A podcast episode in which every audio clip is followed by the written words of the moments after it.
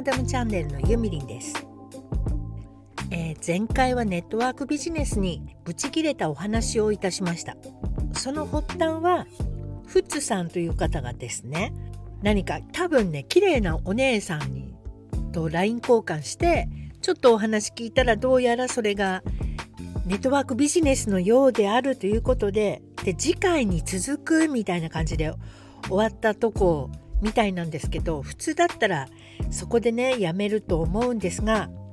ツイッターで私やあの他の方があのそれは是非スタイフの人たちのためにもね潜入捜査をしてネットワークビジネスの恐ろしさを暴いてきてくださいみたいに書いたので多分フツさんは次また潜入してどんなネットワークビジネスだったのか教えてくださると思います。楽しみですね。で私のブチギレたネットワークビジネスはスマートウォッチとかだったんですけど他にはね怪しげなのではあの人はな化粧品だったな。あのその人もやっぱりなんか私のファンですみたいな感じで近づいてきてで実は商品を売りつけたみたいな感じだったのでその時も私結構ね怒っちゃったのね。それさやっぱりあの人の時間を奪ってるわけじゃない。でしかもこちらとしてはお茶会を設定したり、まあ、プレゼンの資料を用意したりですね。いろいろその方のためにもしかして今後のお付き合いになるかもしれないと思っていろいろ設定してるのにその私の設定した場所を借りて自分のビジネスもついでにやろうみたいなねそういう根性も気に入らないんですよね。まあそういう根性だからこそネットワークビジネスに手を出すのかなと思うんですが大体ですね私のあのお茶会を開いていたところは知人の麻布のペントハウスなんですけどもそこはですねいろいろな人にそのリビングルームを貸し出ししてたんですね。でそこは1時間につき5,000円するようなところです。で私が使う時は無料で使わせてもらってたんですけども例えばですよ私がそこ5,000円払って2時間1万円払ってねお茶会設定したのにその人がなんか向こうから今度商売逆に持ちかけてきたなんてことになったらまあそれは私のブチギレ具合は昨日のお話では済まないと思います。まあね私もいろいろ自分でフリーランスになって仕事をしてから随分強くなったなとは思いますけどあのあれですね私に商売をふっかけようとしたら商売をふっかけようとしたらっていうか下手にネットワークネットワークビジネス持ってくると痛い目に遭うので皆さん覚悟しておいてくださいねということはえここで宣言しておきます。でところで今日はネットオークションのお話をしたいんですけどもこの度ですね自分に必要なものをネット上で買ったのですがなぜか数量が2になっていてダブルで届いてしまったんですね。でそれ返品すると送料がかかってしまいますよねこちらのミスなのででそれはもったいないから自分で売ろうかなと思って PayPay フリマとメルカリに同じものを出品してみました。5種類。そしたらねもうお昼に出したのにもう3つ売れてた。さすがユミリンとか 思ってるんですがあの私はですね結構ネットオークションの達人であります。でそれはもう10年10年じゃ聞かない15年ぐらい前まだあのヤフーオークションがなかった頃ネットオークションはまず楽天フリマっていうのが大昔にあったんですけどその頃から私なんとなく始めたんですよね。子供服を売ろうと思って。で最初は儲けようと思ってたのではなく女の子の服って可愛いから結構いいの買っちゃったりするじゃないですか。だけどすぐ大きくなっちゃうので綺麗なまんま着れなくなっちゃうんですよね。でそれ捨てるなんてもちろんできないしえそのネットオークションっていうのがあるなら売ってみようかなと思ってもう300円ぐらいで出してみたんですね。そしたらねそれ5,000円ぐらいで売れちゃったの。なんかびっくりしちゃって。であの自画自賛なんですけど私写真も好きだし文章も結構得意なんですよね。だから一日のうちでどんな太陽光の中で撮れば一番綺麗に撮れるのかっていうのも分かってるしどのような文章を書けば欲しいと思っている人に刺さるかっていうのもすっごい分かってるの。だからねさっきの出品したのもそうなんだけど私より安い安く設定してる人のが売れてなかったり私と同じ値段で前から出してるのは売れてないのに今日出したばっかりの私のだけ売れてるとかねそういうことが起こるんですね。で私は子供がちっちゃい頃は専業主婦だったんですけどそのネットフリマのおかげでね OL ぐらい毎月儲けてました なんか結構詳細があるのかもしれないで儲かるって分かってからはその自分の子供の服だけではなく街で行われるフリーマとかあるでしょ？そこに買いに行くんです。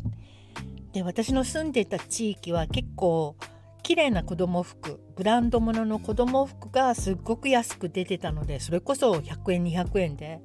でそれをお家に持って帰って綺麗に洗濯してアイロンかけて何て言うのかな綺麗な感じで写真撮ってね。でそれもわこの人の出品っていつも綺麗だなどんなお家に住んでるんだろうって思わせるような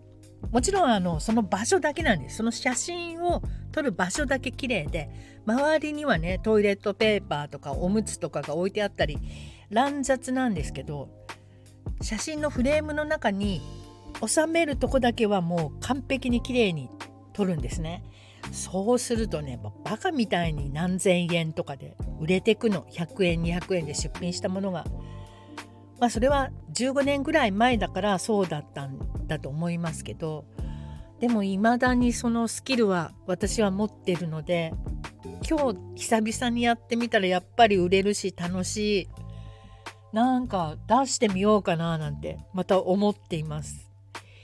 だけどね私はここに引っ越してくる時に結構断捨離してしまったのであんまり物がないんですよね。これなんかもこのポール・スミスの可愛いブラウスとかあるんだけど売ってしまおうかと思っていますということでネットオークションは楽しいというお話でした。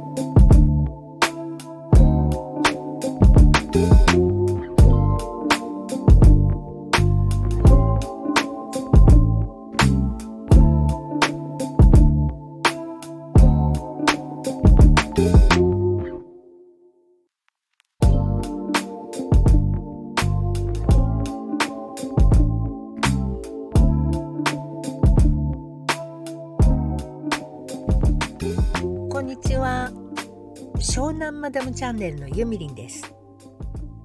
えー、前回はネットワークビジネスにブチ切れたお話をいたしました。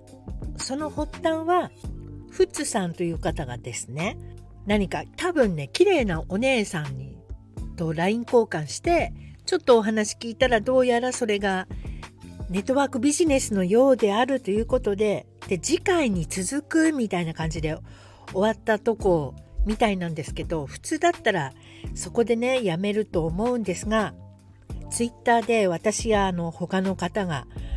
あのそれはぜひスタイフの人たちのためにもね潜入捜査をしてネットワークビジネスの恐ろしさを暴いてきてくださいみたいに書いたので多分フツさんは次また潜入してどんなネットワークビジネスだったのか教えてくださると思います。楽しみですね。で私のブチギレたネットワークビジネスはスマートウォッチとかだったんですけど他にはね怪しげなのではあの人はな化粧品だったな。あのその人もやっぱりなんか私のファンですみたいな感じで近づいてきてで実は商品を売りつけたみたいな感じだったのでその時も私結構ね怒っちゃったのね。それさやっぱりあの人の時間を奪ってるわけじゃない。でしかもこちらとしてはお茶会を設定したり、まあ、プレゼンの資料を用意したりですね。いろいろその方のためにもしかして今後のお付き合いになるかもしれないと思っていろいろ設定してるのにその私の設定した場所を借りて自分のビジネスもついでにやろうみたいなねそういう根性も気に入らないんですよね。まあそういう根性だからこそネットワークビジネスに手を出すのかなと思うんですが大体ですね私のあのお茶会を開いていたところは知人の麻布のペントハウスなんですけどもそこはですねいろいろな人にそのリビングルームを貸し出ししてたんですね。でそこは1時間につき5,000円するようなところです。で私が使う時は無料で使わせてもらってたんですけども例えばですよ私がそこ5,000円払って2時間1万円払ってねお茶会設定したのにその人がなんか向こうから今度は商売逆に持ちかけてきたなんてことになったらまあそれは私のブチギレ具合は昨日のお話では済まないと思います。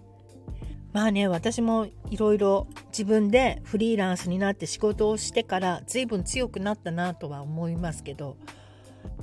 あのあれですね私に商売をふっかけようとしたら商売をふっかけようとしたらっていうか下手にネットワークネットワークビジネス持ってくると痛い目に遭うので皆さん覚悟しておいてくださいねということはえここで宣言しておきます。でところで今日はネットオークションのお話をしたいんですけどもこの度ですね自分に必要なものをネット上で買ったのですがなぜか数量が2になっていてダブルで届いてしまったんですね。でそれ返品すると送料がかかってしまいますよねこちらのミスなのででそれはもったいないから自分で売ろうかなと思って PayPay フリマとメルカリに同じものを出品してみました。5種類。そしたらねもうお昼に出したのにもう3つ売れてた。さすがユミリンとか 思ってるんですがあの私はですね結構ネットオークションの達人であります。でそれはもう10年10年じゃ聞かない15年ぐらい前まだあのヤフーオークションがなかった頃ネットオークションはまず楽天フリマっていうのが大昔にあったんですけどその頃から私なんとなく始めたんですよね子供服を売ろうと思ってで最初は儲けようと思ってたのではなく女の子の服って可愛いから結構いいの買っちゃったりするじゃないですか。だけどすぐ大きくなっちゃうので綺麗なまんま着れなくなっちゃうんですよね。でそれ捨てるなんてもちろんできないしえそのネットオークションっていうのがあるなら売ってみようかなと思ってもう300円ぐらいで出してみたんですね。そしたらねそれ5,000円ぐらいで売れちゃったの。なんかびっくりしちゃってであの自画自賛なんですけど私写真も好きだし文章も結構得意なんですよねだから一日のうちでどんな太陽光の中で撮れば一番綺麗に撮れるのかっていうのも分かってるしどのような文章を書けば欲しいと思っている人に刺さるかっていうのもすっごい分かってるの。だからねさっきの出品したのもそうなんだけど私より安い安く設定してる人のが売れてなかったり私と同じ値段で前から出してるのは売れてないのに今日出したばっかりの私のだけ売れてるとかねそういうことが起こるんですね。で私は子供がちっちゃい頃は専業主婦だったんですけどそのネットフリマのおかげでね OL ぐらい毎月儲けてました。なんか結構詳細があるのかもしれない。で儲かるって分かってからはその自分の子供の服だけではなくえっと、街で行われるフリーマとかあるでしょ？そこに買いに行くんです。で私の住んでた地域は結構綺麗な子供服ブランド物の子供服がすっごく安く出てたのでそれこそ100円200円で。でそれをお家に持って帰って綺麗に洗濯してアイロンかけて何て言うのかな？綺麗な感じで写真撮ってね。でそれもわこの人の出品っていつも綺麗だな。どんなお家に住んでるんだろうって思わせるようなもちろんあのその場所だけなんです。その写真を撮る場所だけ綺麗で周りにはねトイレットペーパーとかおむつとかが置いてあったり乱雑なんですけど写真のフレームの中に収めるとこだけはもう完璧に綺麗に撮るんですね。そうするとねバカみたいに何千円とかで売れてくの。100円200円で出品したものが。まあそれは15年ぐらい前だからそうだったんだと思いますけどでも未だにそのスキルは私は持ってるので今日久々にやってみたらやっぱり売れるし楽しいなんか出してみようかななんてまた思っています。だけどね私はここに引っ越してくる時に結構断捨離してしまったのであんまり物がないんですよね。